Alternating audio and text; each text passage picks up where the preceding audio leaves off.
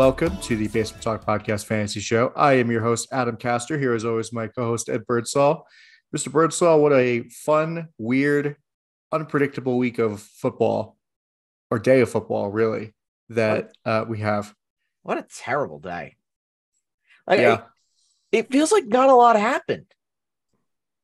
A lot of underwhelming performances.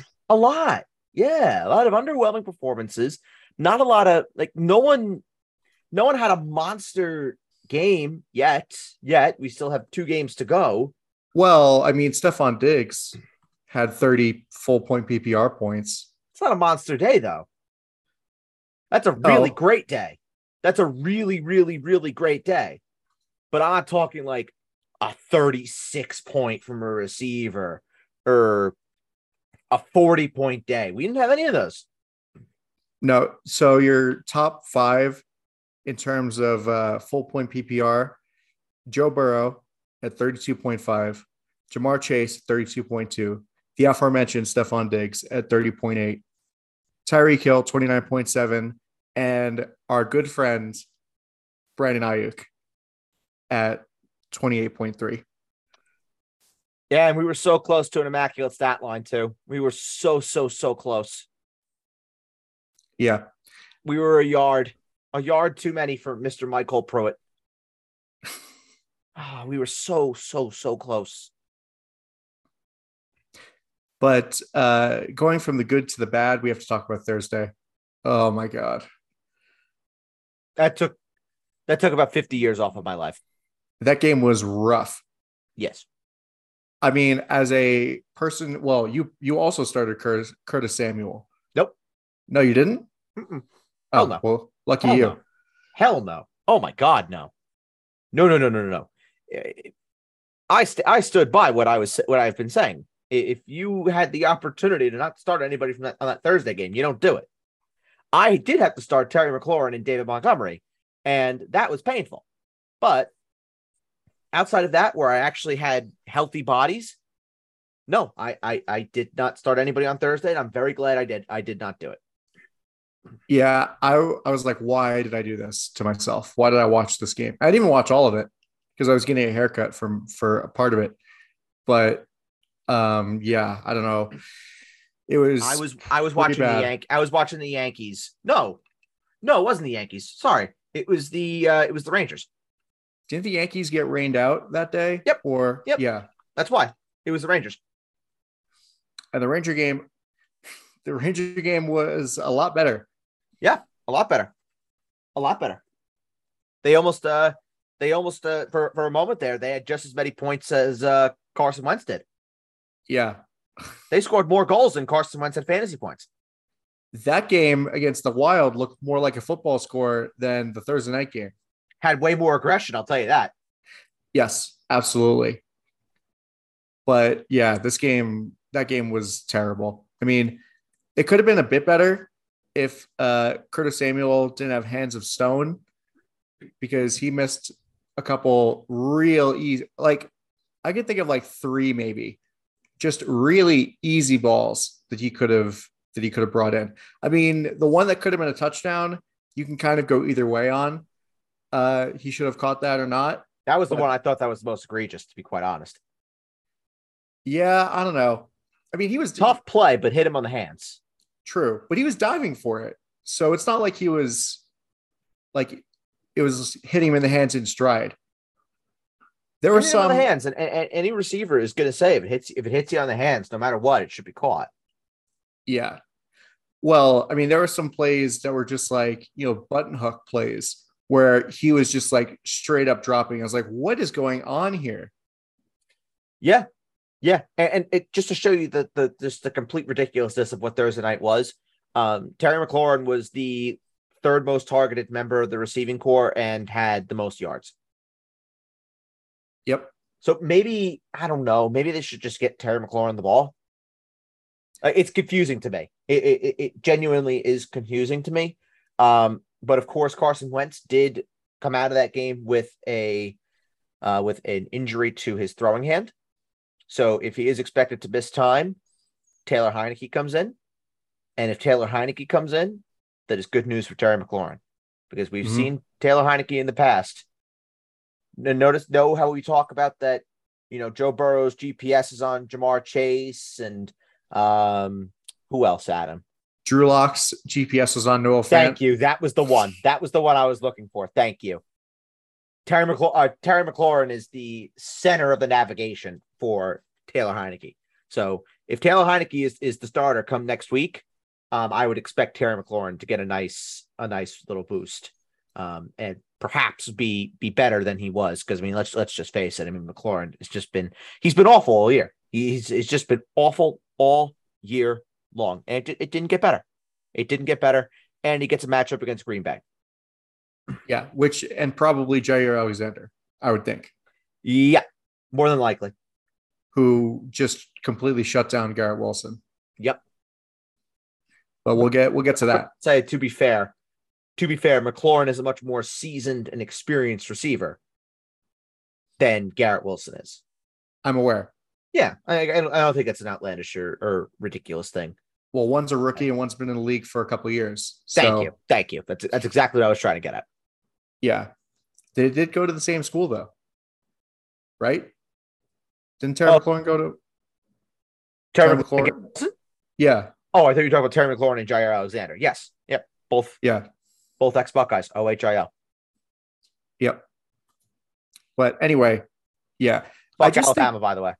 Yeah, fuck Alabama is right. Rocky Top. Oh, that was a that game was fantastic. Yep. That brought brought great joy to my heart. There's nothing I enjoy more in college football because I don't really watch college football as much, but there's nothing I enjoy more than seeing Nick Saban just really fucking mad about things. Yeah, Yeah. Yeah. Bryce is a dog, though. Bryce, Bryce, as the kids say, Bryce has dog in him. he does. And you know, he was really trying to will that team back, but Hendon Hooker, oh my God. You know, he he had it. Yeah. He had him. And also the crowd in that game was was absurd. Yeah, yeah. So the atmosphere was was was electric. Yep. Um, yeah. I mean, Brian Robinson was good in this game. You know, it is NFL debut, scoring Mhm. a touchdown. Jake was right on that one. He did predict that. He did. He did predict that one. He did say Brian Robinson was going to score, and I, I did say off air. I don't have it on the record, unfortunately, but I did say to some people that probably Ryan Robinson would score in this game, and he did.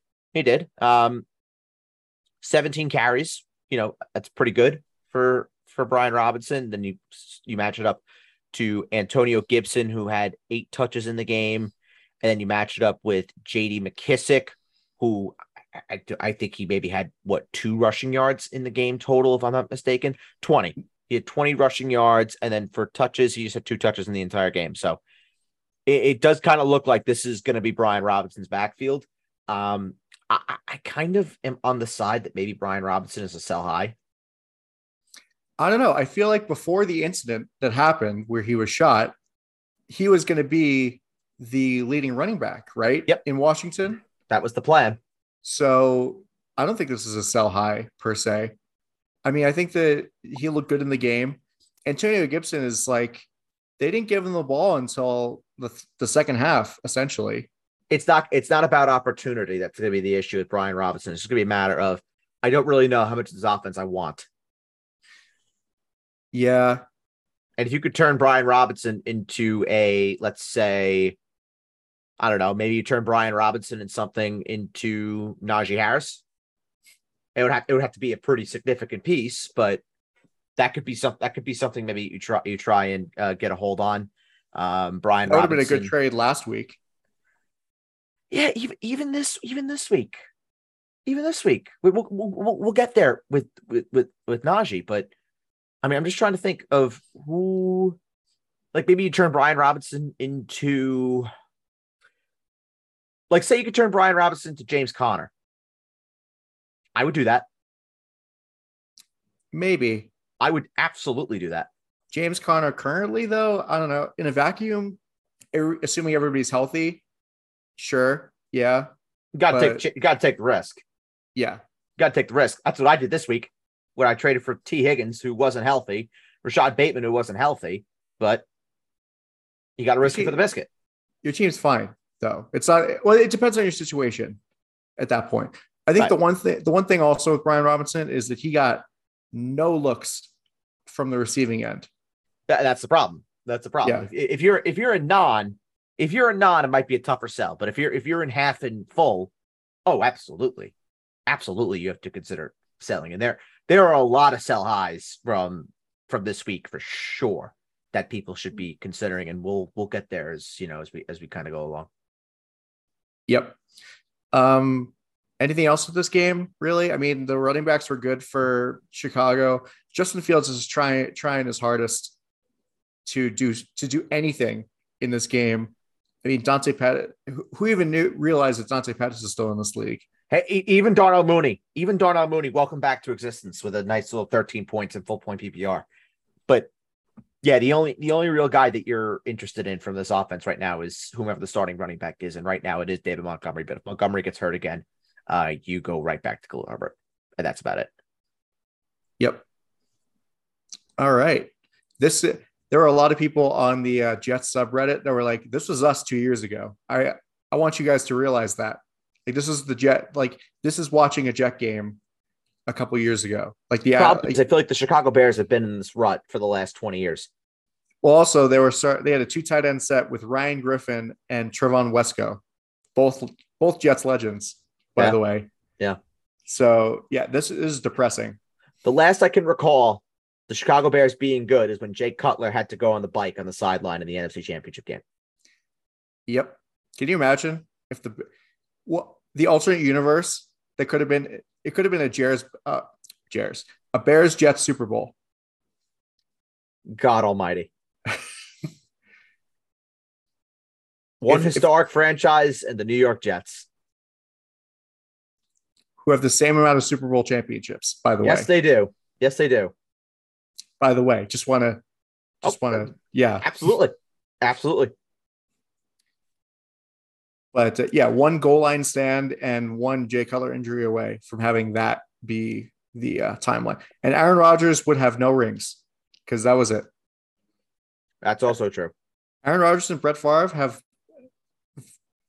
very similar career arc. If you if you want to look at it, where Yeah. you know they they won rings really early in their career, they were really good, but couldn't get it done in the playoffs, and through, you know, the team wasn't good enough at times, and now they've delved into being crazy people. Both of them have delved into being crazy people. I love Jay. Smoking Jake Cuddy. What a guy. Well, yeah, Jay Cutler was fine, but I'm talking about Brett Favre and Aaron Rodgers. Oh, I love Aaron Rodgers too. I love Aaron Rodgers. Soft spot in my heart. We'll get there. We'll get there. You want to get there? Let's just do it now. Uh, fuck it. So the New York Jets went into Lambeau Field on semi-national television with SNY's favorite son and Greg Olsen on the call. Love Kevin Burkhardt. He's fantastic. And you know, they they handily beat the Green Bay Packers. Handedly. Handily. They snapped a 15 game winning streak for Aaron Rodgers in Green Bay. I said coming on to the program last week on the preview show, and then I said it on the mailbag that if the Jets lost this game, it depends on how much they lost this by. If they win this game, it's very telling for the progress of where this team is. This isn't from a fantasy perspective. This is just from this is straight football talk. The Jets are an exciting team again. That makes me happy. It, it, it genuinely does. Because when you have New York football fans that are actually engaged, when the Cowboys are just consistently excellent, but you can't really talk shit because the Jets suck and the Giants suck. But now that like there's competition, I could bounce things off of people and just go back and forth with those people. It's great. It's great. And I I enjoy it. I enjoy it. Now, granted, I'm always going to talk shit about the Jets because the Jets are always going to Jets it one way or another. Something's going to happen, guaranteed. Something's going to happen. But this was a kind of performance that you say, okay, you can build off of this. There is something there. Granted, Now the fantasy aspect comes in. Zach Wilson dropping back only 18 times. Granted, they wanted a 17 point win. Not great. And even even then, like you could tell me more because I bet you watched more of this game than I did. And I haven't watched the game back yet because obviously we just got done with seven hours of football. But to me, the little bit that I saw of Zach Wilson, it really wasn't that great. Am, am, am I wrong? No, you're not. Okay.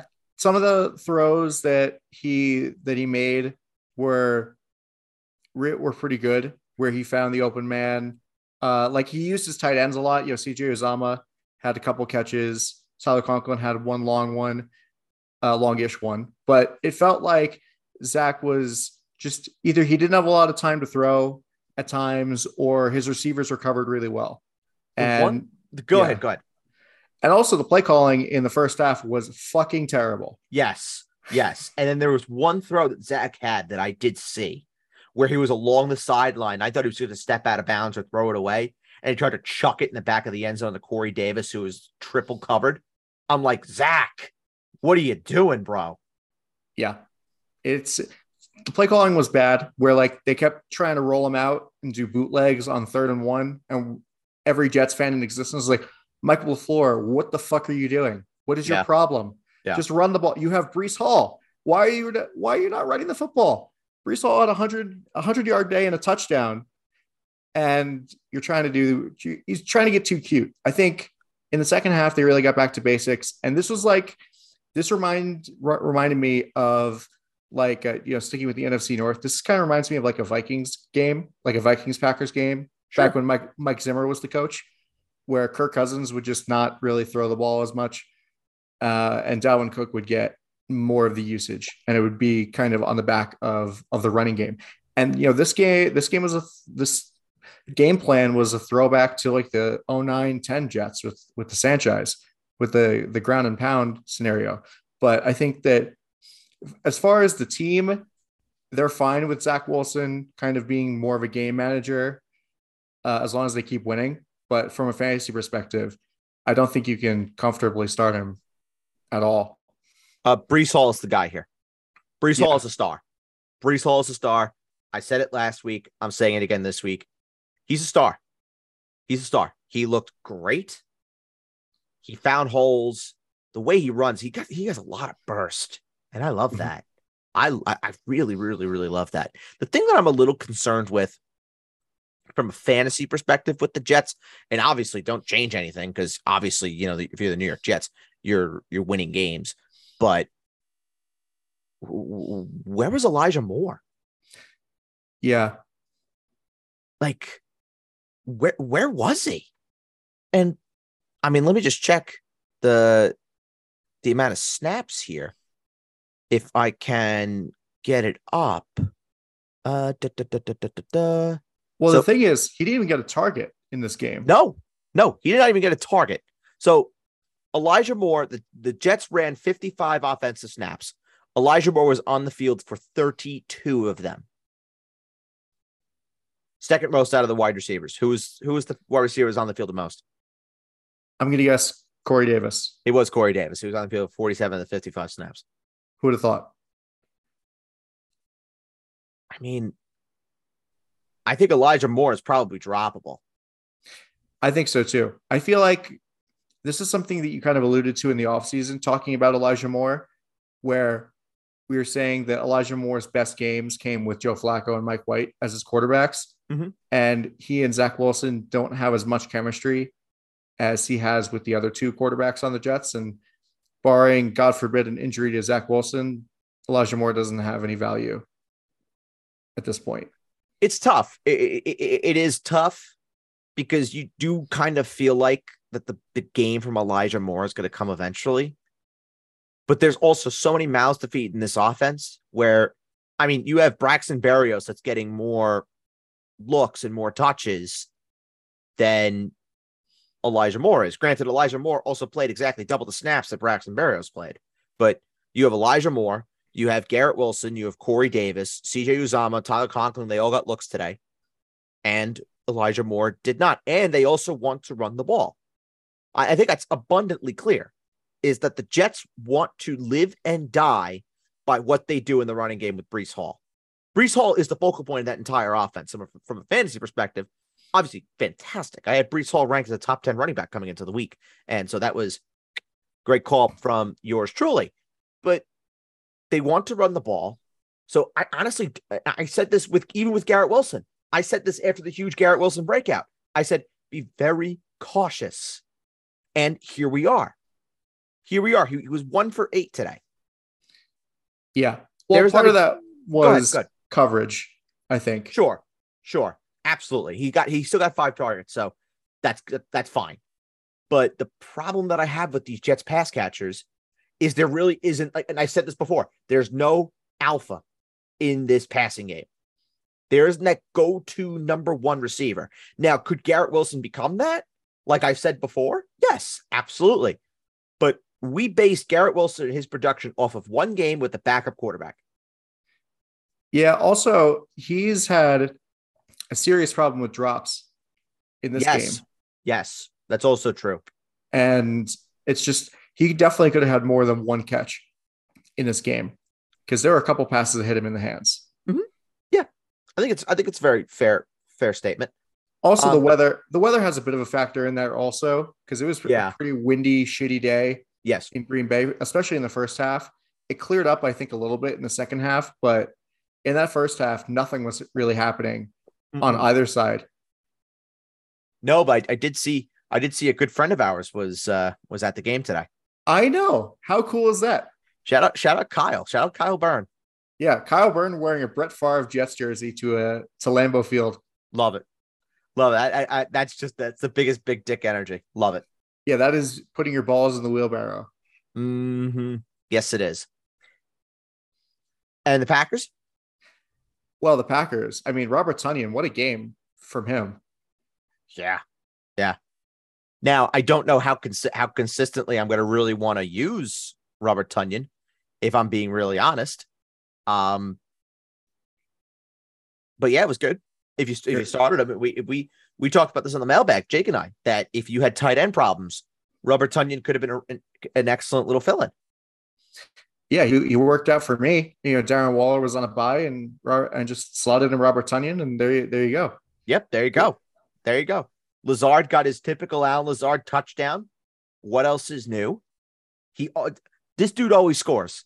It's it's kind of crazy that no matter what, no matter what happens with Allen Lazard, he always finds the end zone. Well, you know, that touchdown drive shouldn't have even happened because of some bullshit, some refereeing bullshit. This game was full of refereeing bullshit. I want to know what the 15 yard bench minor penalty, whatever it was, was. I want to know. Someone probably said a bad word, if I'm being honest. Probably. Someone probably said a bad word. I just um, want some closure. Mm-hmm. But yeah, over, overall, I mean, Packers stunk. Aaron Rodgers not have a good day. Is it time to have a conversation about Aaron Rodgers?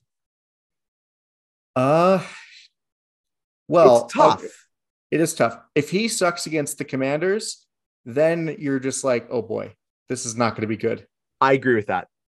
I agree with that. I think give Rodgers one more week because this is the commander. The Commanders game is a get right game for for the Packers.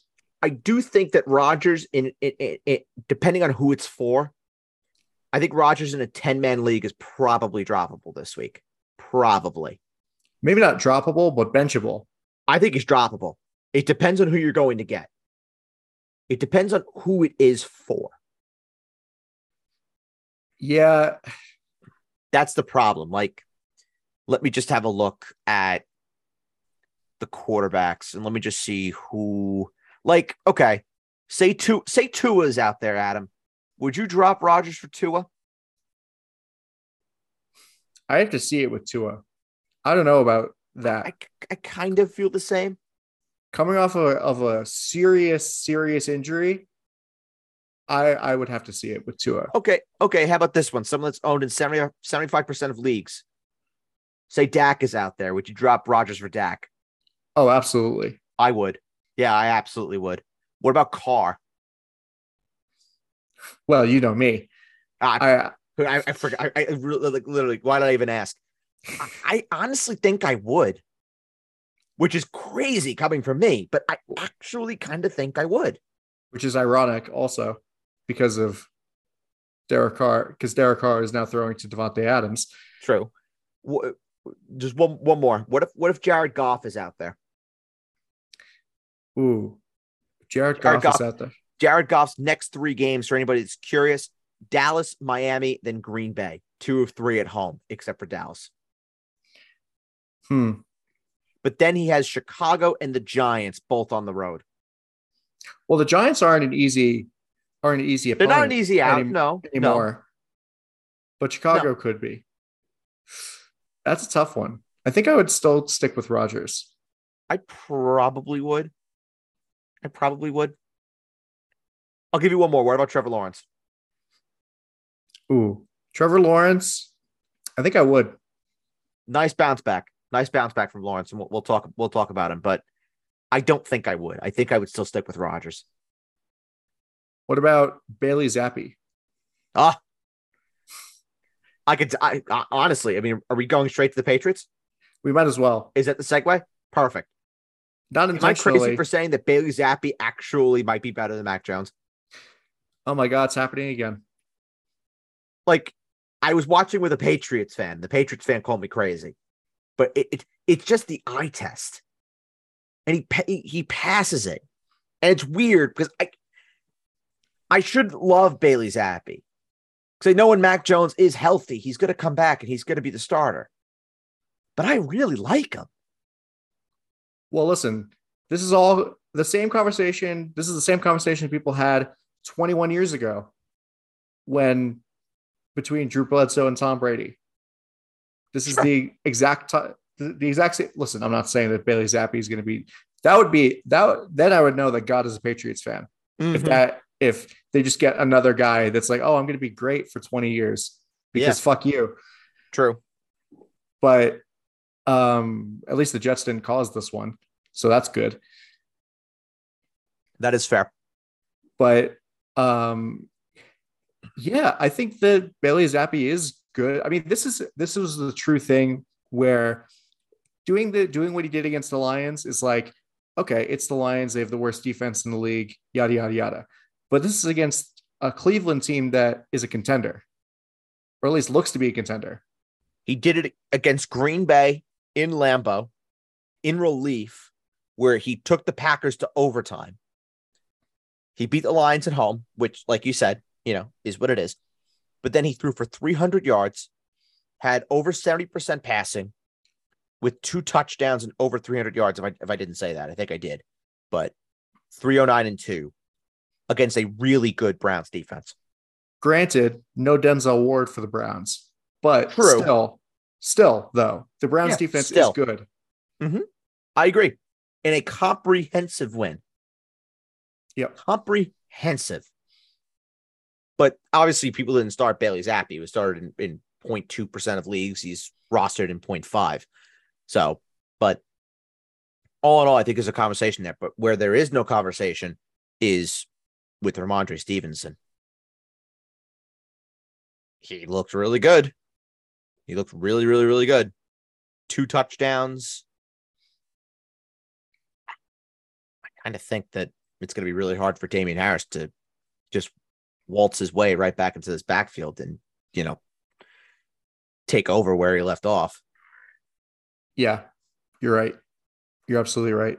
But Because, yeah, but we've Rhamondre also seen Stevenson- Rhamondre Stevenson be complete dog shit.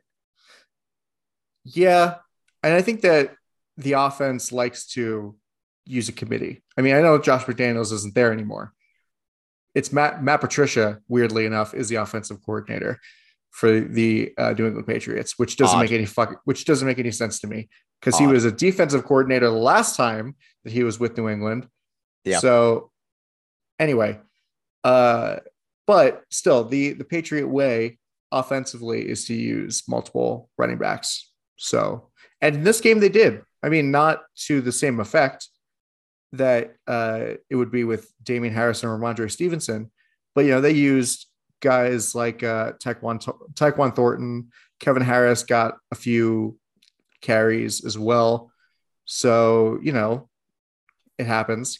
I mean, Tyquan Thornton did score. So on a 19 yard touchdown. Yeah, and didn't didn't Thornton score score twice? No, uh Stevenson scored twice. Stevenson was one that scored twice. I, I, why did I think that Thornton was the one that scored twice? I knew Stevenson scored twice, but I thought Thornton did too. Um, but regardless, Stevenson was the, was the de facto. He was the number one by a lot. He played 47 of 49 snaps through the first three quarters. And Kevin Harris really didn't get a lot of snaps until they were in the two back sets or in the last five minutes of the game. And then Pierre Strong didn't even see the field until the until the fourth quarter anyway. Um, Stevenson's going to be a borderline top five, definite top 10, borderline top five running back until Damien Harris comes back. And then we'll have to reassess from there. But for now, if you Rhamondre Stevenson, you continue to play him. Yeah. On the other side, are you worried about the running backs for Cleveland? No.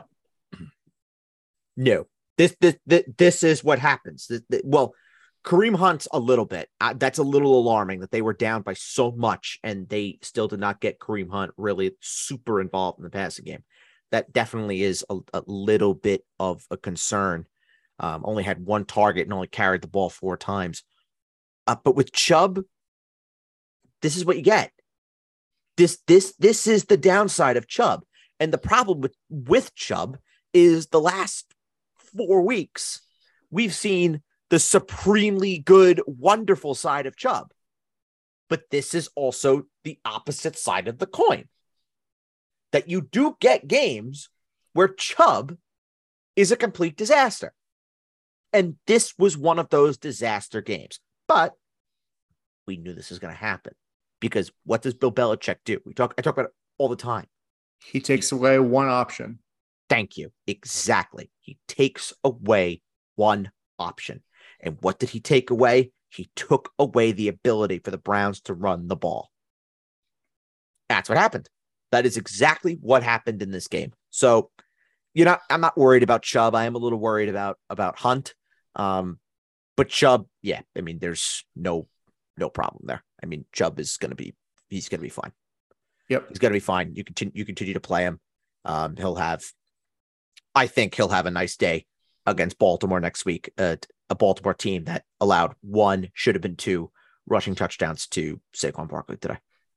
Yep, and then he gets Cincinnati on Monday night. We're on to Cincinnati. Yes. Well, actually, they're going to be home for that one. We're on Cincinnati. Anyway, uh, your boy Amari Cooper caught another touchdown. Yep. And so did the future Hall of Famer Hunter Henry. Yep. Friend of the podcast. yes, he is a friend of the podcast. He's a friend. Love Hunter. Hey, listen, the Patriots are basement dwellers now, so I don't really care about anybody on their team. I see what you did there. I see what you did there. I was very clever. Yeah. Basement dwellers. I like that. That should be a segment. I'll give you royalties. Who's the basement dweller of the week? That was it. That I just re- that was not a uh, that was not supposed to be a pun, but it worked. It worked out quite well. I'm right, actually writing that one down. I am writing that one down. Basement just, dwellers. I like that. I mean, I was just saying because they're in last place in the AFC East, which is I fantastic. I, I listen. I you may say what you meant, but it worked out an entirely different way. Congratulations, App. That was well done. Thank you. Yep. If only Kansas City had pulled through, then the Jets would have been the set would have been the two seed in the AFC at the top. And you know, it's funny. I was watching with a few Jets fans, and one of them was was rooting hard for Kansas City for the reason of because the Jets would be in first place in the AFC East. Yep, like it's week 17 or week 18. Right. But you know, I th- you know, I, I really do think that that week 18 game in Miami, the Jets are going to be resting a lot of starters for their upcoming playoff match matchup. oh yeah. Oh yeah. Anyway, let's move on to the 49ers and the Falcons. Ugh. Yeah. Oh, God. Poor Jeff Wilson. I mean, I think part of this is that the, the 49ers were down early in this game. And mm-hmm. And Also- the, fumble, the fumble didn't help him either. No, he had 0.5 points in full PPR. Not like it matters because he didn't have any catches. Right. But yeah, 0.5 points, not what you're looking for. He did lead the team in rushing yards, but like I said, they pre- they abandoned the run. Garoppolo dropped back 41 times. Great game for our friend Brandon Aiyuk, who's who scored twice. Your friend Brandon I not my friend. Uh-uh. uh-uh. But yeah, he had a day and he is officially on sell high alert. Yeah, probably. Oh, 'Cause Oh, I don't think- absolutely get something for him. I don't care what it is. I don't care what it is. Like, if you have the opportunity, if there's a team out there that is just dwell a basement dweller, and they are now one in five, and they have DeAndre Hopkins. Brandon Aiyuk could something for DeAndre Hopkins. Done. That's absurd. Well, what does that one in five team have? They have they need something, That's true. and maybe maybe yeah, they think, oh, okay, Hopkins is coming back next week. That that could be the something, but they're one in five for a reason. Yeah, but that's it. Well, you took the words right out of my mouth. Why would they? This would be a trade that they would have made probably if Hopkins wasn't coming back for another couple of weeks. I could tell you this, right? I'm not actively going to be looking to sell Hopkins this week, but if I got a decent a decent enough offer for someone that wants Hopkins, I'd consider it. Well, you could definitely buy like, yeah, if you're if you're a team that needs receiver help, you could look at buying somebody like Hopkins just because you just don't know. He hasn't put up anything yet. Well, I'm looking from a selling perspective. I'm looking from the selling perspective of, well, I, I- I'll give you this, right? This is a good example. I have a team where I'm going to be five and one. My three receivers right now are Justin Jefferson, Stefon Diggs, Michael Pittman. How'd you swing that? Zero RB, baby. My best team by a lot. 19, 19, uh, 19 leagues. That's my best team by a mile. My most fun team. Zero RB. If someone were to come to me with an offer for an RB2, maybe even a high end RB3, like a. It's tough because I don't really know. Like, I don't know if Raheem Mostert would do it. Say, I'm trying to think of something that's like realistic that someone would do. Maybe like maybe Kenneth Walker. Let's just Miles. San- Miles Sanders? Sure, that's uh, that's a great one actually. Miles Sanders, yes, or even or yeah, Miles Sanders. We'll stick with that one. If someone came to me with an offer of Miles Sanders for DeAndre Hopkins, I would take that. I would take that. Well, I mean, in that situ- in that specific scenario, yeah, because you know at that point you're you're trading from a position of strength to get a position of need. If someone were to offer me Najee Harris for DeAndre Hopkins, I would take that.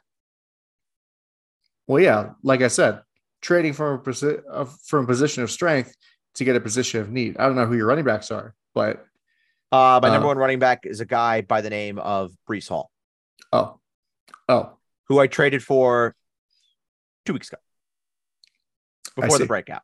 I see.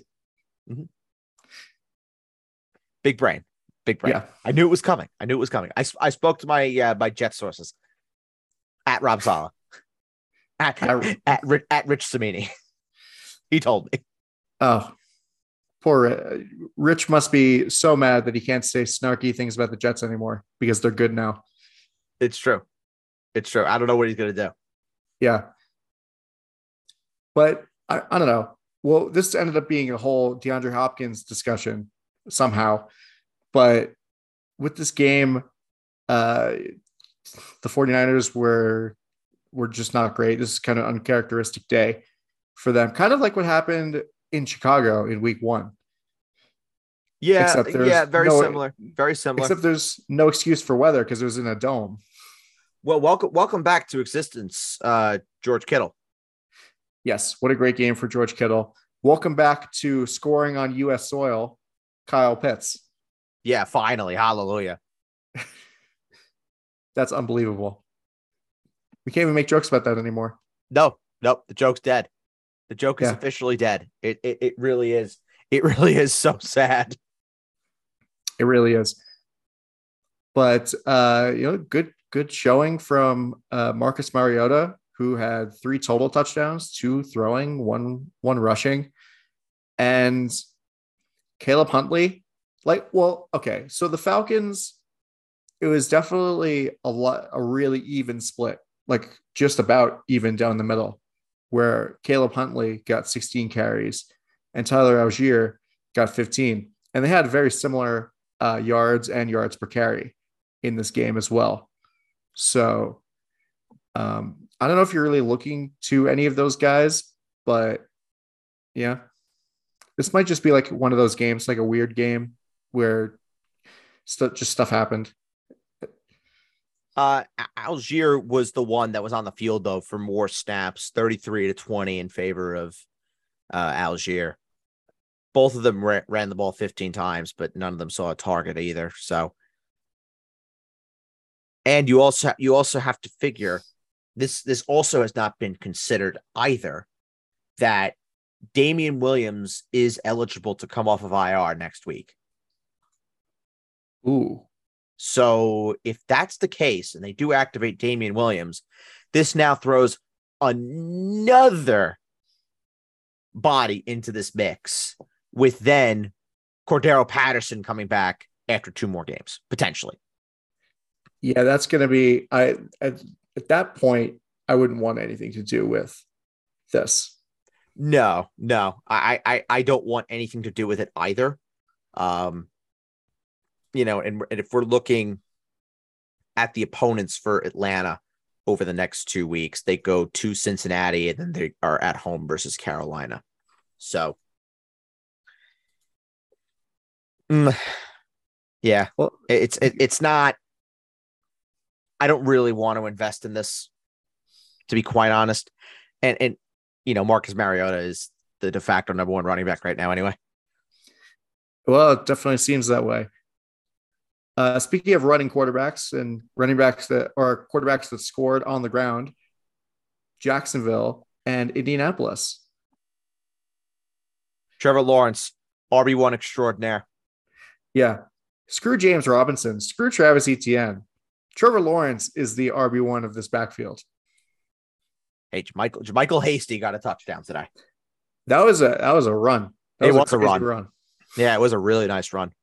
Really, really, really nice one, run. But Adam, the the change is coming. The change is most certainly coming. With Well, I hope you sold high. I, I was gonna say I hope you sold high on James Robinson. I didn't, unfortunately, but it's uh the window is is slamming shut as we speak. Yeah, it, it's it's slamming shut. It's definitely getting to a point where Travis Etienne is going to be the number one running back in this offense. Uh, James Robinson did see more carries in the game, eleven to ten, but Etienne played more snaps, twenty nine to twenty seven, out of a possible sixty three. So And got more total yards. and got more total yards. Yes, And honestly, more rushing yards as well. But Mhm. Yeah. he got two catches out of the backfield as well to James Robinson's one.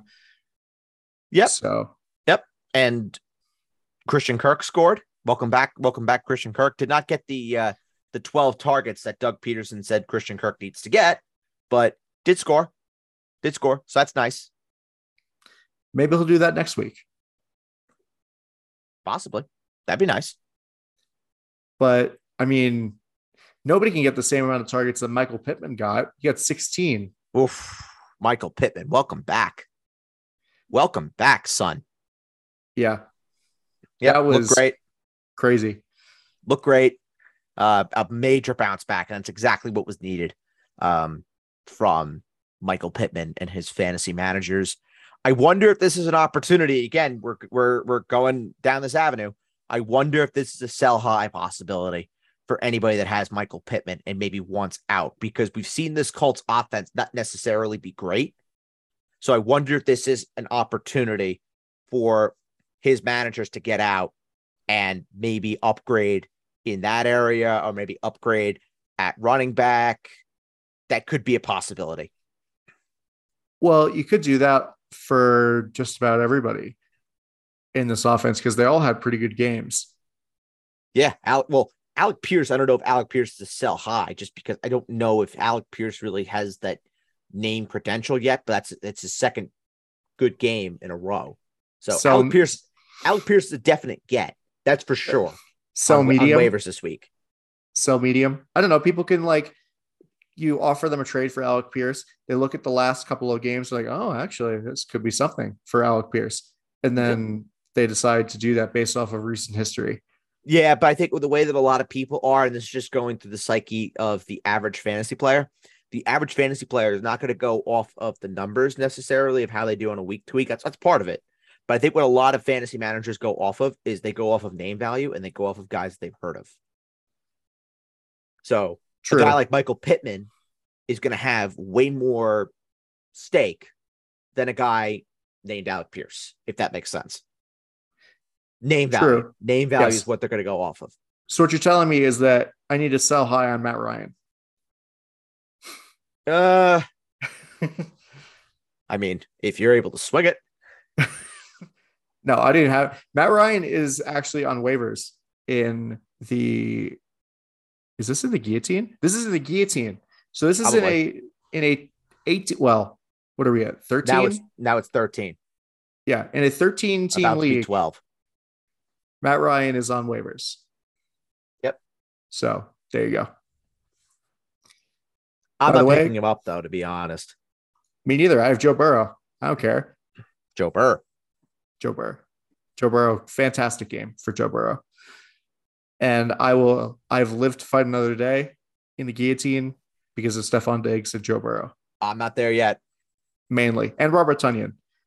I'm not there yet three players have carried me to to safety because yeah anyway uh let's see here anything else with this game or do you want to move on to Mean, we could talk about the uh I'll, Dol- I'll keep I'll keep it quick uh Deon Jackson looked great um but he has a thigh injury and Jonathan Taylor is probably coming back next week so one week filler congratulations if you're able to pick him up and start him yeah, you in the non guillotine. Hi. This is like the meme of Obama giving a medal to himself. I mean, I picked up Deon Jack. I picked up Deon Jackson actually on waivers, um, on Friday, Friday night in a league that does continuous waivers. I picked him up for nothing. No way. stash. Mm-hmm. Did you see that Adam Thielen was on waivers? And who How picked we- him up? I know. I would. I don't know why I didn't do that. I really was thinking about it. If you'd like to trade for him, you can contact me at any time. Would you like James Robinson? No, I'm good. I'm good, thanks. Okay. Uh, speaking of Adam Thielen, this is I don't know how I do this. I was planning on doing the Vikings and the and the Dolphins next because it was just the, the next game. But you, you were talking about Adam Thielen, and here we are. So good game for the Vikings. You know, Justin Jefferson got his usual bunch of yards, but uh, Adam Thielen got the touchdown. First half, it wasn't looking too good for Justin Jefferson. Just Justin Jefferson managers were uh, they were needing, you know, their their uh, hearts restarted. Yeah, for well, uh, while he had nothing, it worked out. While and uh, welcome back to existence, Irv Smith Jr. as yes. well. Yep, welcome back. Welcome back to Irv Smith. He had a nice little day. Uh, Dalvin Cook with it with a nice long touchdown run. Um, they have a bye next week, so anybody who has to go replace Justin Jefferson, Dalvin Cook, make sure you go and, and, and do so.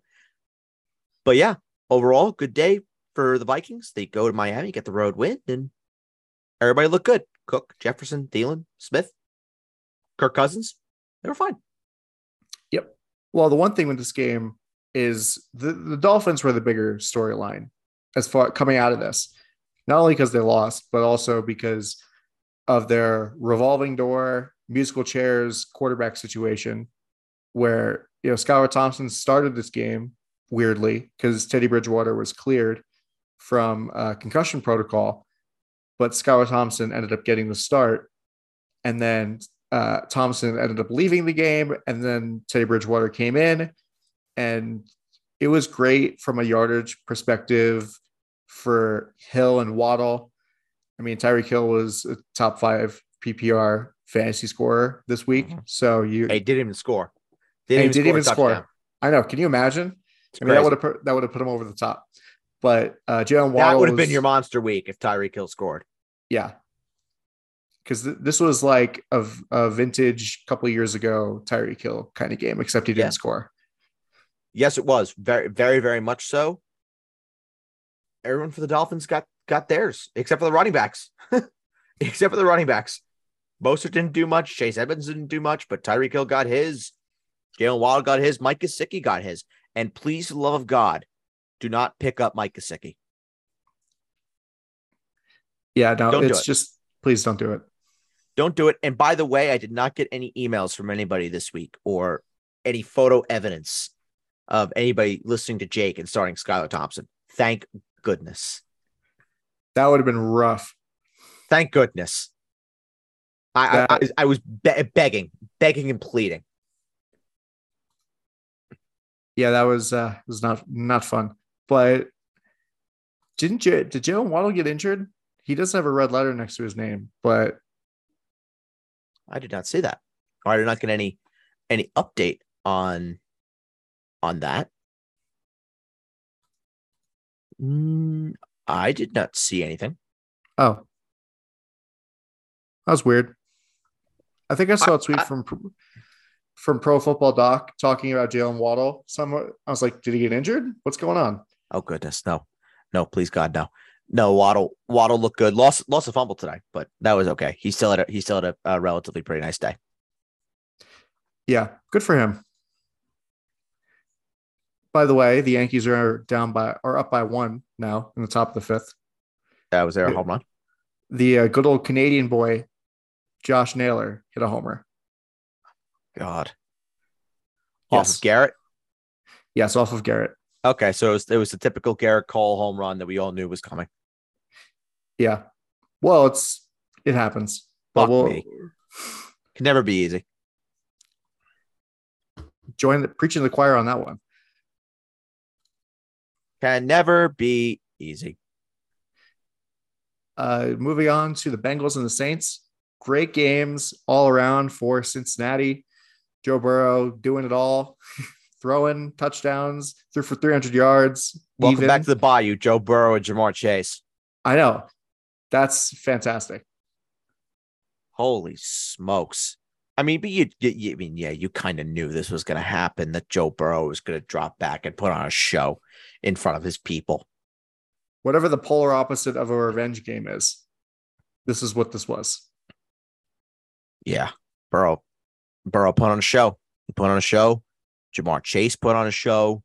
Joe Mixon was quiet, but it, it, it was that kind of game where it was just kind of like anything other than Joe Burrow and Ja'Marr Chase lining it up would probably be unacceptable, if I'm being really honest.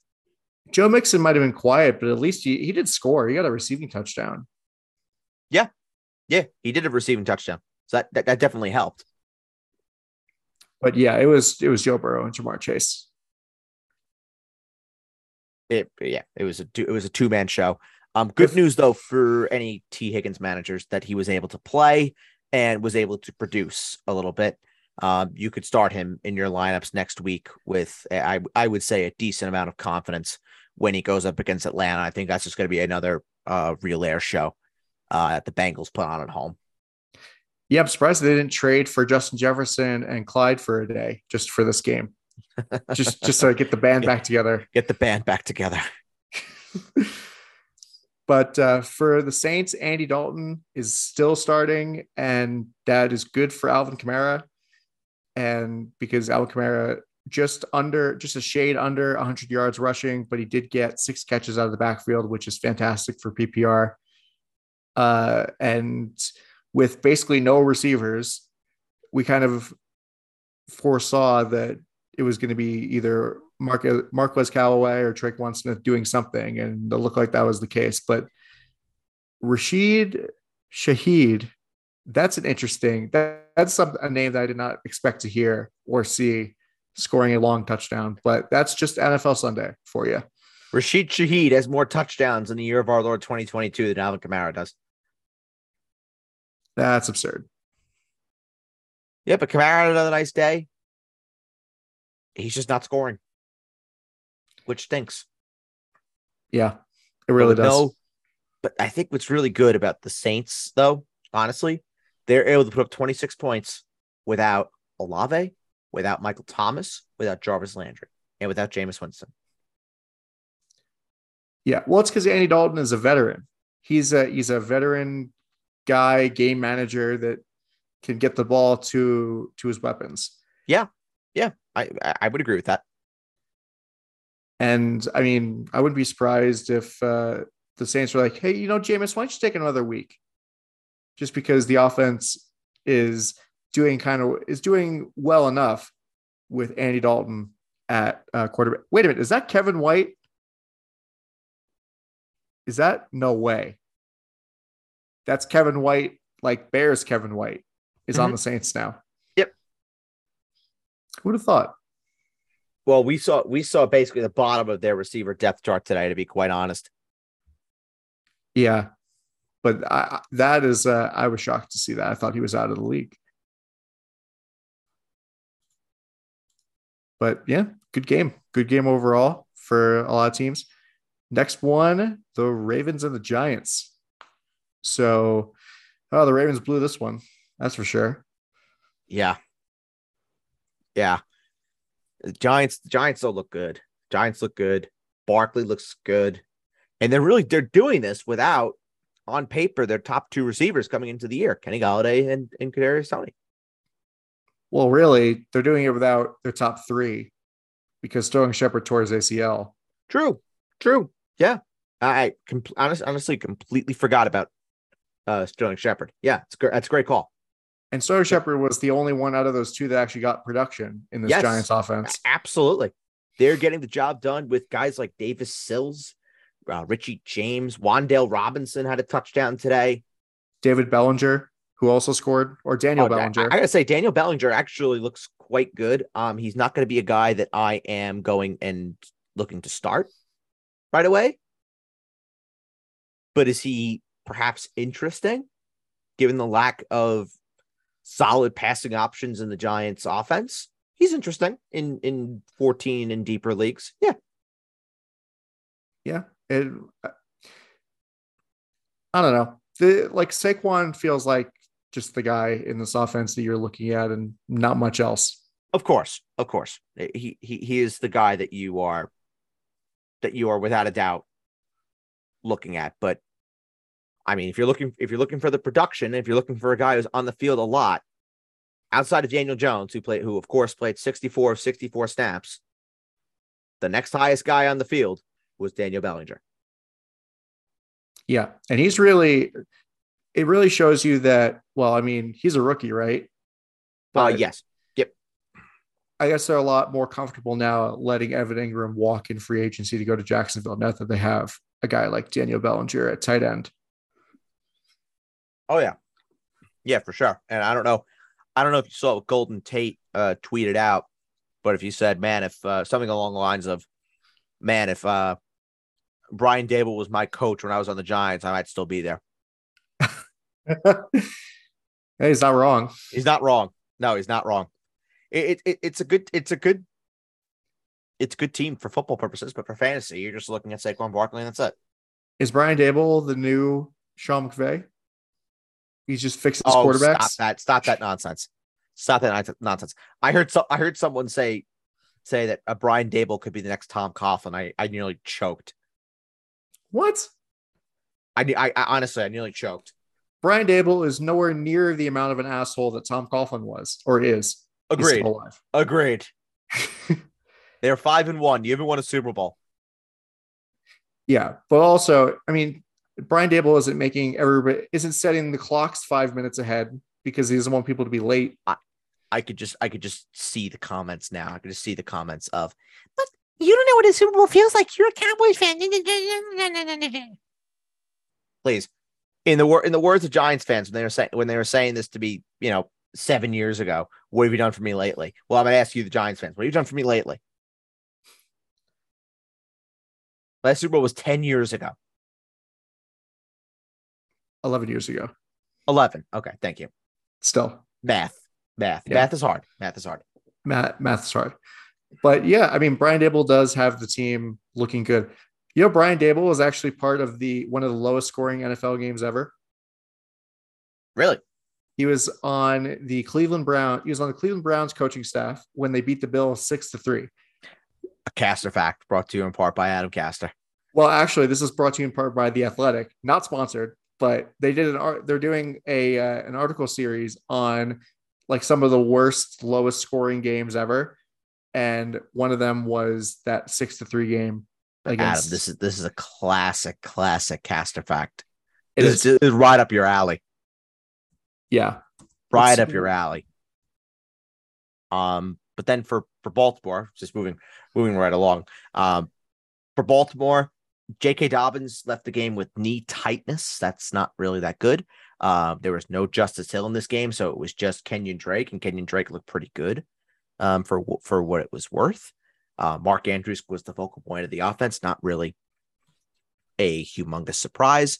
And out of the receivers, uh, the guy to get the most targets outside outside of Mark Andrews was Demarcus Robinson, who played more than Devin Duvernay did. So yep.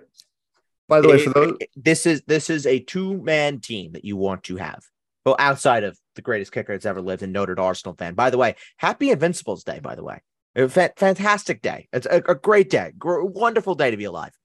Uh, noted Arsenal fan Justin Tucker. Um, there's only two guys you want in this offense. That's Lamar and Mark Andrews. oh, I'm sorry. I thought today was throw things at Man City fans day. Apparently, apparently that's what today is, according to people in Liverpool. No, no, no, no, no. This is happy. This is Invincibles Day. It's a it's a great day. It's a great day. Seeing all the Invincibles getting intoxicated, it's wonderful. you know, speaking of Ravens kickers, that game, it, so that game was in 2009, by the way, the uh, 6 3 game. Mhm. Brian Daboll was the offensive coordinator of the Browns. Billy Cundiff kicked the kicked two field goals in that Wow, game. that's a name that I haven't heard in a long time. Billy Cundiff. Bill- Billy Cundiff for was the kicker for the Browns. Derek Anderson going up against Trent Edwards. And I take this shit seriously. Yes. think this is funny? Know, so Jamal Lewis was on the was on the Browns that year. Wow. And so, and beast mode, this is pre trade, obviously. So Marshawn Lynch was on the Bills, Wow. led the team in receiving and rushing. So, you know, Terrell Owens was also on the Bills. Josh Cribbs was on the Browns. Uh, Fun stuff. I, I could look at this all day. I know you can. Anyway, uh, next up is I know you have you have a Yankees choke to watch. No, no, no, no, no. I have a Cowboys game to watch. Oh, sorry. Maybe both. Uh no, there hasn't been any scoring in the Cowboys game yet. No, it's true. Uh, okay. Anyway, moving on to the biggest surprise game of the week because we both said that we didn't think the Steelers were going to score a touchdown in this game, and then they end up winning. You know how I am about Tom Brady. Yes. You know I think the man can do no wrong. Man's the chosen one. The man's just all around perfect, right? The man doesn't practice on Wednesday. The man practices Thursday. The man takes a half day Friday to go to Robert Kraft's wedding on Saturday. Misses half practice on Friday. Misses meeting Saturday. Then plays Sunday and has the guile to yell at everybody else to start playing. Like, are we serious? And uh, Adam, you know that I am the biggest Brady defender that there is. I love the man. I will always love the man. But are we kidding? Yeah. And not to mention, not to mention, why are you still running the ball? Like, are we kidding? Jets fans tried to warn you about Todd Bowles. It's not Todd Bowles, it's Byron Leftwich. That's well, it's Byron uh, Leftwich. Like, what are we doing? yeah. But honestly, I didn't even think about it that way. But yeah, that Tom Brady thing is totally right. I mean, fuck him for that, and Yeah, and many oh, other and absolutely, and many, absolutely. many other things. Like, see, the thing about Tom Brady is that he, the only reason that people give him a pass for like being a dick to people on the field anyway, and like, you know, apparently, allegedly, he's like the biggest trash talker ever on the field. oh yeah, yep. Yeah. And also, like, you know, really like tearing into his players or into his teammates and stuff like that is because he wins games. That's it. Because otherwise, he would just be Ryan Leaf. Oh, I don't know about that. I don't know about that. No, well, if he law if he wasn't a great quarterback and he was doing this to his teammates, then he would just be, you know, a locker room cancer at that point. Sure, sure, but I mean, he's a he's a winner, serial winner, so he's allowed. Yeah, but I don't know. After taking so many veteran, well, also, how do you how do you think that this game was going to go after taking so many you know veteran maintenance days like this, Yeah. and you're not practicing most of the week? And I get it; it's basically the same offense from uh, last year and the year before, and you know you're like, I have enough experience. Like he's like coasting on talent, and what works when you're 30 or 32, 33 doesn't work as much when you're 45. Adam, I will say this, and we'll talk about the game. It is a fucking crime that the Buccaneers going up against the Pittsburgh Steelers, who were down their top two corners, their top safety, and were basically playing. There was a third string or fourth string corner on Mike Evans, and he didn't score. And no TJ Watt either. Uh, uh, yes, and the best defensive player, perhaps in the National Football League, was not on the field. No, it's because Aaron Donald was in LA playing the Panthers. That's why he wasn't on the field. Uh, Micah Parsons is actually playing right now versus the Philadelphia Eagles. Thank you very much.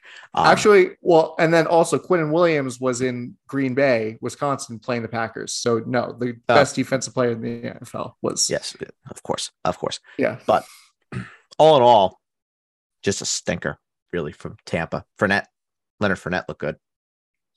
And that was it. Yep, that was kind of it.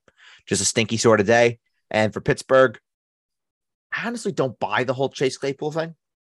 Like it's one really good game, but I know for a fact that we're gonna have a Chase Claypool question on the mailbag this week. I, I just feel it. It kind of makes me want to throw up. Well, I feel like I don't know. Is this more of like when they had to switch quarterbacks? More more targets went to Claypool because I don't have I didn't really watch as much of this game, if any. So I don't really know how many uh, catches, how many of the seven catches were from Trubisky compared to Pickett. Oh, I have to do more advanced um, research on that one, but I can, I can tell you, just from the snap counts, that Diontae Johnson was on the field for sixty-one of sixty-four snaps. Claypool was on the field for fifty-five of sixty-four. Pickens was on the field for fifty-three of sixty-four, um, and Claypool and Johnson were tied for targets with seven. Pickens had six. Yeah. And I don't know. I mean, this game was just, yeah. I don't think you really see this game. You're like, you know, the Pittsburgh Steelers might not be as bad as we think because I just don't know. Because also, if Kenny Pickett doesn't play in the next game, I don't know. Do they have a bye or no? Um, Pittsburgh, I don't think they have a bye. They have their, so, they have their bye. so they're mm-hmm. playing. Oh, God. Byes in week nine. So they get Miami next week and then they go to Philadelphia. So Pittsburgh is going to be on Sunday Night Football in Miami. Oh God. So fun stuff there. Oh, Yeah. oh. That's quite disgusting. Yeah. Maybe you can flex Browns Ravens or Jets Bron- Jets Broncos. Can you imagine? No, No, no, no, no more Russell Wilson on Sunday Night Football or any national television. Maybe flex Chiefs Niners. That would be fun. That'd be a fun Sunday night game. That'd be better. I'd be better than than Dolphins Steelers. And then Monday it's Bears Patriots. So, geez.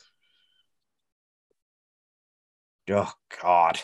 So we're uh, anyway, we're getting ahead of ourselves. But for that game against Miami, going into Miami, if Kenny Pickett can't play, I don't think, and especially going into Miami, who has a really good defense, and granted Tampa Bay does too, but um, Miami, it- it's another tough test. And if it's Trubisky starting, I don't like this. I, I don't confidently start the Steelers outside of maybe Najee Harris, who had a bit of a bounce back with a receiving touchdown.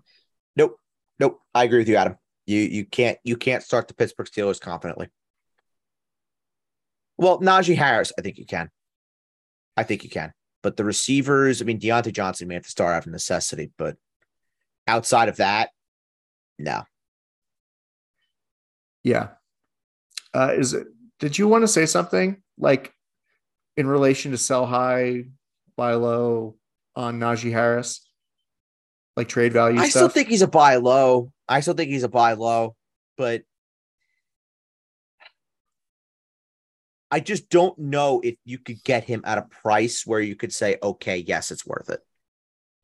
well, I think after this game, I think people are going to be saying, "Well, the arrow's back up again for Najee Harris." You know, he he scored this game. He had, I mean, the rushing yards were not there for him. I mean, But- yeah, it, it it could be it could be trending up. And he got through this two game gauntlet of a schedule where, you know, Buffalo and Tampa. That's a tricky one. That's a really tricky one. I don't know. I, I I really don't know if you could call it a sell high. It's probably not a sell high. It's not a buy low either. It's probably one that, you know, honestly, I probably just want to stay away from altogether, if I'm being honest. I'd be interested to see if if Harris has a good game against like we're going to be sitting here in a week and talking about maybe selling high on Najee Harris because the We could be. Dolphins the Dolphins are susceptible to the run. We do know could be. that. We definitely could be. But yeah, this game I don't know at this point. Moving on to we are in the four o'clock slate. Only a couple games in the four o'clock slate, just because of bye weeks and stuff. Uh, the Panthers and the Rams. So let's just get this out of the way. Who would have thought about what happened with Cam? Ak- What's going on with Cam Akers? That one I've I, honestly I've asked and I've been told nothing. It's just so mysterious. Very.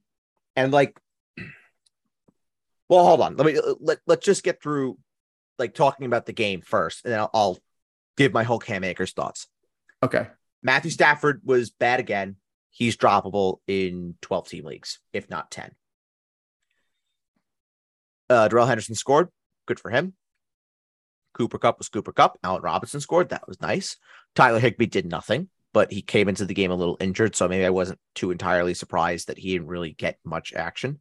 Well, granted, so Um, did Cooper Kupp, but Yeah, but Cooper Kupp was Cooper Kupp, and you know if he's on the field, he's getting his. Um, and then for Carolina, they featured Christian McCaffrey a whole hell of a lot. And I think if Steve Wilks is trying to audition for this job, um, he knows that he has to get Christian McCaffrey his best player involved.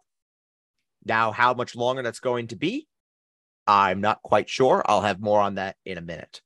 But with Well- Cam Akers, the whole Cam Akers situation, I was going to say, I mean, the Yeah, one thing ahead. with the with the Panthers is that sure they got Christian McCaffrey involved, McCaffrey involved, but they you know they did just didn't convert that into points.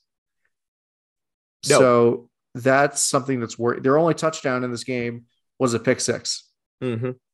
correct. So, I mean, that's the one thing. And you know, if if this team is down to Jacob Eason heading into into next week, depending on if they don't think that Sam Darnold is ready, if they don't think that Baker Mayfield is ready, depending on what's going on with PJ Walker, this game this team could be down to Jacob Eason at quarterback heading hmm. into next into the next game.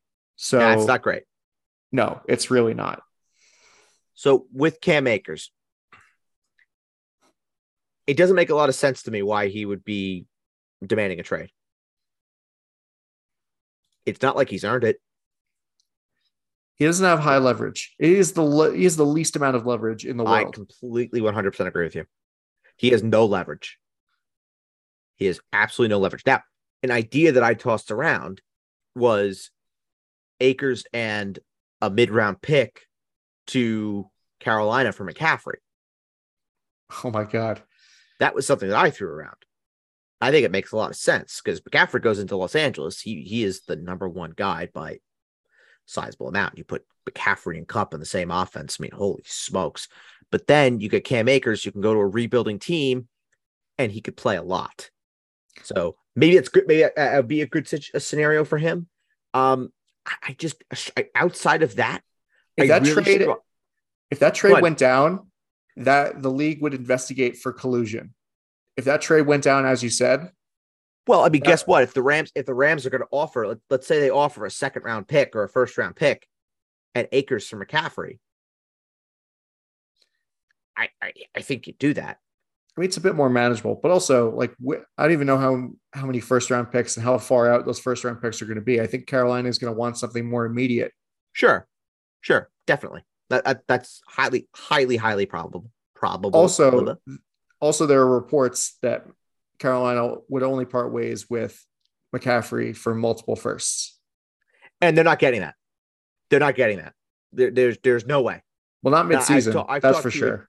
I've talked to a bunch of people around the league, and I've asked them that exact question. I said, "Do you actually think that Carolina gets multiple first round picks to Christian McCaffrey?" And they've all said, "Absolutely not." I've not heard one person say, "Yeah, they can get uh, multiple first round picks." Who's If trading one, they're lucky. Who's trading two first round picks at this at this juncture of the season? But it's for a running back.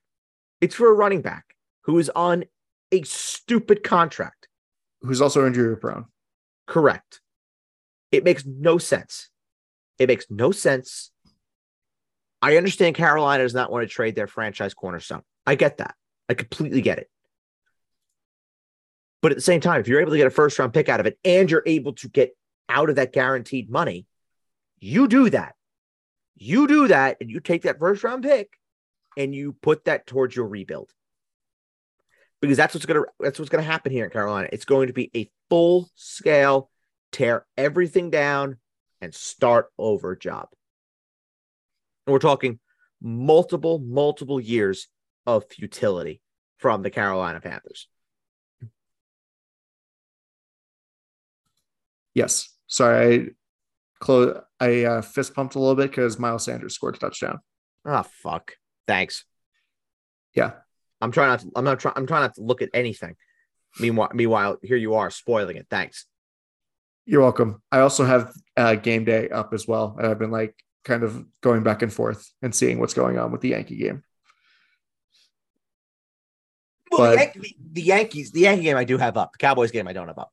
Okay. I do have the Cowboys game on behind me, but I I haven't been able to really see anything. Yeah, which makes sense because it's doesn't work that things don't work that way. But Sure. anyway, um, yeah, I just and also, I mean, the weird thing that happened with Robbie Anderson also in this game, who even knows? He might get cut tomorrow, to be completely honest. Yeah. Poor Robbie I'm being really honest. Like, woof. That's bad. That's a bad look. And not to mention the the the coach did not necessarily handle it in the best way either. If we're being really honest with ourselves. Um but yeah, not not a good look. Yeah. Well, I mean, yeah, I don't, I don't want to speculate because obviously we don't know what happened. But the one thing with the Rams, though, is somebody like uh, Ben Skowronek, like a guy, like a sneaky add and waivers, because it seems like he's just like the Rams want to use him. Mhm. So They want to. yeah, They want to, but is he worth is he worth picking up? In 12 team leagues, probably in 10, I don't think so. That's fair. Uh, let's see. Next game. Let's go with the uh, Seahawks and the Cardinals. This game was underwhelming. This game had Very a lot, underwhelming. a lot of hype and a lot of promise of points. I was listening to the mailbag, and you and Jake were talking about how this four how this 4 p.m. slot was going to have a lot of points and a lot of yards and a lot of this and that. It was a And- disaster. It was a disaster. I mean, listen, Kenneth Walker, fantastic stuff from Kenneth Walker. This is what you're looking at. That touchdown run that he scored was fantastic. Yes. Yes. Um, but otherwise, you know, Geno Smith had a pretty down day where he didn't throw any touchdown passes, didn't turn the ball over, but you know, didn't throw any touchdown passes. Uh, did some things on the ground, but if you started Lockett or Metcalf, you were not happy with what happened. And then on the other side, kind of the same deal, where Kyler Murray had had the pick, but he had 100 yards rushing. Uh, the only guy that really had something in this game was uh, Zach Ertz, which shock. Zach Ertz does things in the offense, and he's the he's their leading receiver in a game. But we'll have to see what's going on next week. And also, Hollywood came out uh, injured in this game as well. And on a short week, that's not good. Yeah, Short week, that's that's definitely not good. But yo, nuke when you coming back. He'll be back next week, Thursday yeah. Night. I do not think that they're worried. The return of nuke. Well, they obviously want to have all their pieces. I think that would most certainly help. But having DeAndre Hopkins back, if Hollywood can't go, it's good news for Hopkins, and obviously because he's going to get his, and it's good news for Zach Ertz because then Zach Ertz will just resume his normal role. Yeah, makes sense. But otherwise, I don't know. Is there anything else you want to talk about with this game? Just a blag game, blag game all around. Don't worry about don't worry about your Seahawks yet. Um, but Kenneth Walker was uh, really, really, really good. Yeah. It's just what you expected from Kenneth Walker when he stepped in. He's Mhm. just, it's like he never left Michigan State. Right. Like he is so great.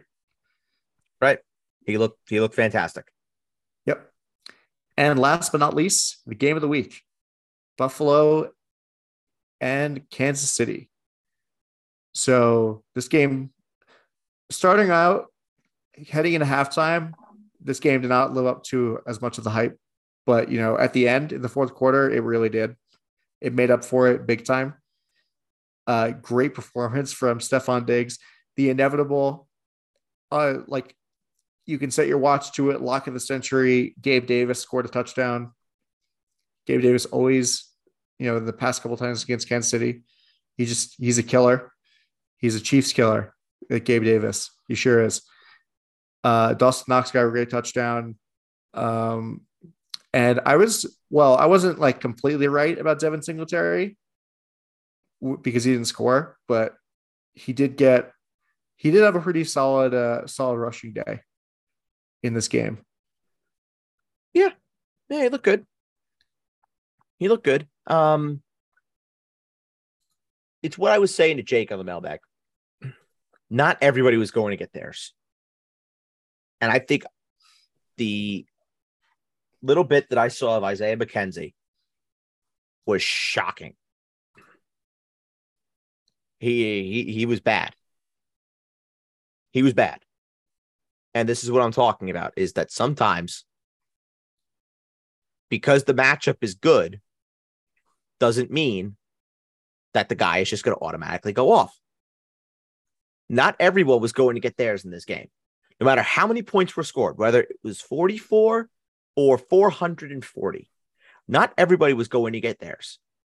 And you could even make a case that Gabe Davis really did not have the kind of Gabe Davis wow sort of game that many people had carved out for him. That the really the guy from this offense that had the day, outside of Josh Allen, of course, was who else? Stefon Diggs. which is to be expected. I think this is, re- but also, I mean, Stefon Diggs had kind of uh, been down a little bit for the past couple weeks. So this is actually a good kind of bounce back for him. And, you know, this is really what he needed to get over 100 yards, 10 catches, a touchdown, you know, 30, 30 PPR fantasy points, which is, which is fantastic. And, you know, that's what you're looking for for him. Uh, the Chiefs, though, I mean, welcome to incredibleness, Juju Smith Schuster. Sell high, sell high, sell high, sell high, sell high. Yeah, because I, I doubt that he does this again. No, no, uh uh This is this is the week. Sell high, get something. Yeah. And I think really what you were saying about like not everybody getting theirs in this game, that really applied to guys like Clyde. It applied to MVS specifically. Oh my God. MVS did nothing in this game. Nothing. Nothing. And uh, I mean, you're not really starting Sky Moore anywhere, but Nope. if you were hoping for something out of anybody else, it really was it was Mahomes, it was Juju, it was Kelce. The Chiefs receivers are going to continue to be inconsistent. So it is better that you try and get out of them versus trying to buy into them. Yeah, it's true because you just don't know. And I mean, let's not let's not kid ourselves and say, oh, Tyreek Hill was the model of consistency when he was the, the Chiefs leading receiver because he wasn't. No, no, it was not. there were games where it was like, why did wait, Michael Car- Mecole Hardman got 150 yards and a touchdown. Sammy Watkins got 100 yards and two scores. Like these weeks happen. Mhm. So don't don't freak out as much. No, no, you can't. You can't. But outside of, you know, Clyde, you want to have Kelce, you want to have obviously, and Mahomes, you want to have. There's no other chief, especially in the receiving corps, that I'm saying after this performance. I'm saying, yep, that guy's going into my lineup immediately. There, there isn't. Even Yeah. Juju, even Juju, like he's not a guy that I like. I had Juju on a bench today, and I saying after that performance, oh man, I have to get Juju in my lineup next week. No, No, it, it just makes the most sense in the world because it's just not like he had like seven yards on one catch a couple weeks ago or something like that. And then he has a, a day like he had today. So this was his best Chiefs performance by a country mile. Yeah, He hadn't had 100 yards before today. yeah, you just you just can't expect this to be the it, it to be the same. No, Like it, it to happen next week. You just can't. uh uh Nope. Sell, sell, sell. All right. Especially with the majority of trade deadlines coming up, too, mind you. yes, We're exactly. two week, we're two weeks away from when trade deadlines start, you know, kind of trickling in, you know, leagues kind of having their deadlines a little bit at a time. But for the for the most part, the trade deadline is in the next couple of weeks. Yeah. Do you want to preview Monday night? Did we preview Monday night? Yes, we did. Oh, sweet. Do you want your Cowboys game update? Uh no, I saw. Oh, I saw because I got a bu- I got a bunch of texts um saying something along the lines of uh uh you know we're winning, you're losing, ha ha ha ha. okay. So I saw. Fair enough. All right. Well, so this is going to be it for me for this week, actually. So you'll see me next time or hear me next time on Sunday for the review show. So Bert and Jake have got you covered for the preview. Yankees get fucked. Yeah, I know. For the preview show and the mailbag, as usual. So, thank you for listening to this episode of the Basement Talk Podcast Fantasy Show. You can find all episodes where you get podcasts. For my co host, Birdsall, I'm Adam Castor. Talk to you next time. Bye bye.